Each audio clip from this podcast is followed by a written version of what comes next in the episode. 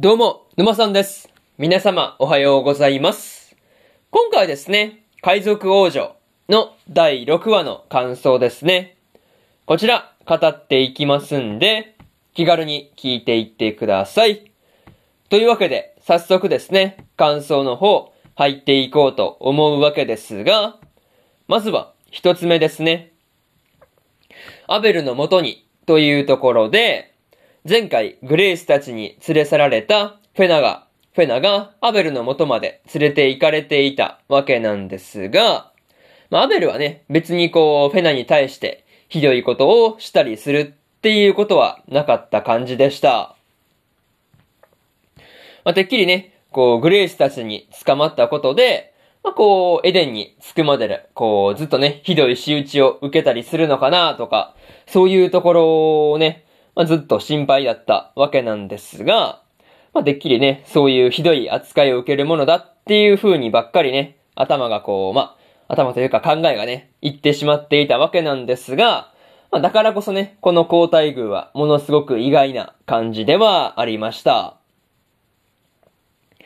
またね、フェナを連れてきたグレイスはですね、フェナをこう、きつく拘束したことで、まあ、こう、まあ、手のところにね、肩が残っていたりとかしたわけなんですが、まあ、そういうところで、こう、アベルに追い出されてしまったわけなんですよね。そう。フェナをね、無傷で連れてこいっていう風に言ったわけなんですが、まあ、その手首の拘束のやつでも十分にこう、なんていうかね、こう、傷の部類に入るんだっていうところですよね。なんかそういうところで、まあ、結構こう、なんていうかね、認識の違いというかね、なんかそういうところがあったらというところで、まあ、この時のアベルの怒りようからしてですね、フェナを大切に扱おうとしてるっていうところが伝わってきた感じではありますね。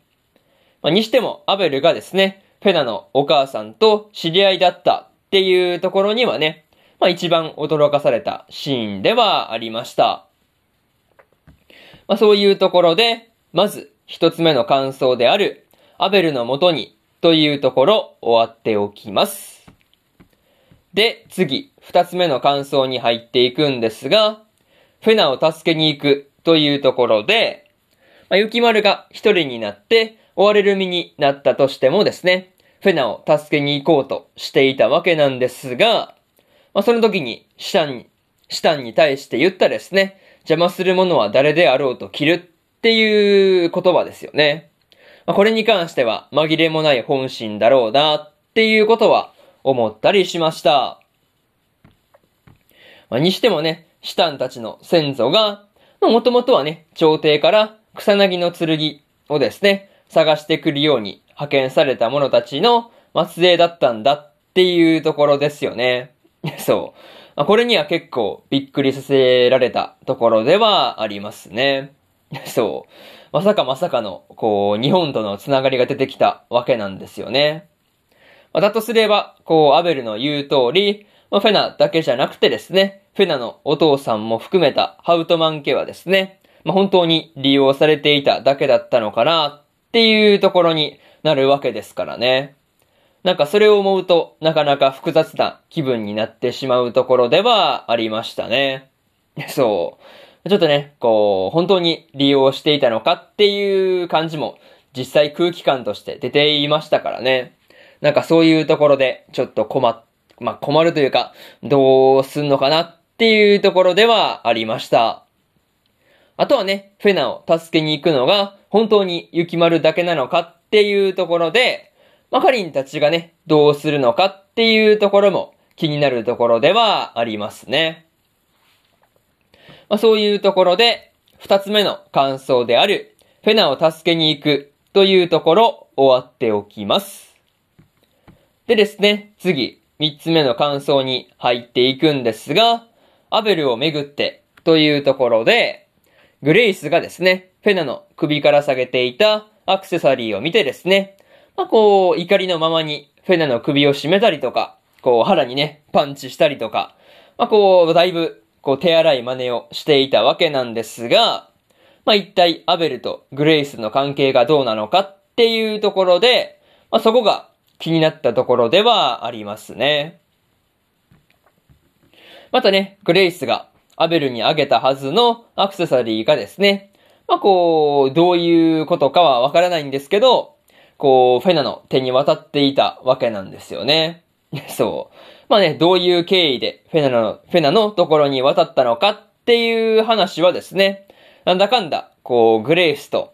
こう、アベルの二人の関係を知るには重要な手がかりだったりするのかなっていうことは感じたりしました。まあ、結局ね、フェナはアベルが海兵隊を連れてやってきたっていうことで、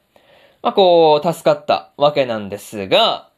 まあ、こう、グレイスに対するアベルの対応ですよね。なんかもうフェナが来てからものすごい冷たい感じがあったんですが、なんかね、そういうところがすごく印象的なところではありましたね。まあ何にせよ、アベルをですね、フェナに横取りされたっていう風にグレイスが思ってしまっているっていうところがですね、なかなか状況をややこしくしてるんじゃないかなっていうことは思ったりしました。まあそういうところで、三つ目の感想である、アベルをめぐってというところ終わっておきます。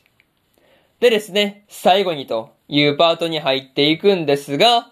今回はですね、フェナをめぐって、アベルとグレイスがまあ、こう、喧嘩状態になっていたわけなんですが、まあ、最後にね、グレイスが大砲の準備をするように言っていたりしたんで、まあ、ちょっと、こう、明らかにね、不安な感じではありました。またね、フェナを助けに小舟で向かった雪丸がですね、まあ、一体いつフェナたちのところに到着するのかっていうところで、まあ、そこも気になるところではありますね。あとはね、シタンやカリンたちがフェナを助けに行った雪丸を見て、まあ、こう、どう動くのかっていうところについてもですね、注目しておきたいところではありますね。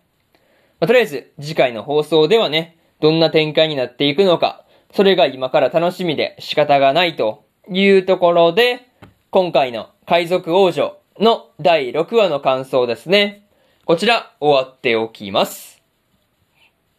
でですね、今までにも過去の放送では、第1話から第5話の感想をですね、それぞれ過去の放送で語ってますんで、よかったらこっちも合わせて聞いてみてくださいという話と、今日ですね、他にも2本更新しておりまして、月とライカとのスペラトゥーの第5話の感想と、ワッチャプリマジの第6話の感想ですね。この2本更新してますんで、よかったらこっちの2本もですね、合わせて聞いてみてくださいという話と、明日はですね、作眼の5話の感想と、ミエルコちゃんの第6話の感想、そしてですね、タクトオーパスデスティニーの6話の感想ですね。この3本、1、2、3と更新しますんで、よかったら明日もですね、ラジオの方、聞きに来てもらえると、ものすごく嬉しいですというところで、本日2本目のラジオの方、終わっておきます。以上、沼さんでした。それでは、次回の放送でお会いしましょう。それじゃあまたねバイバイ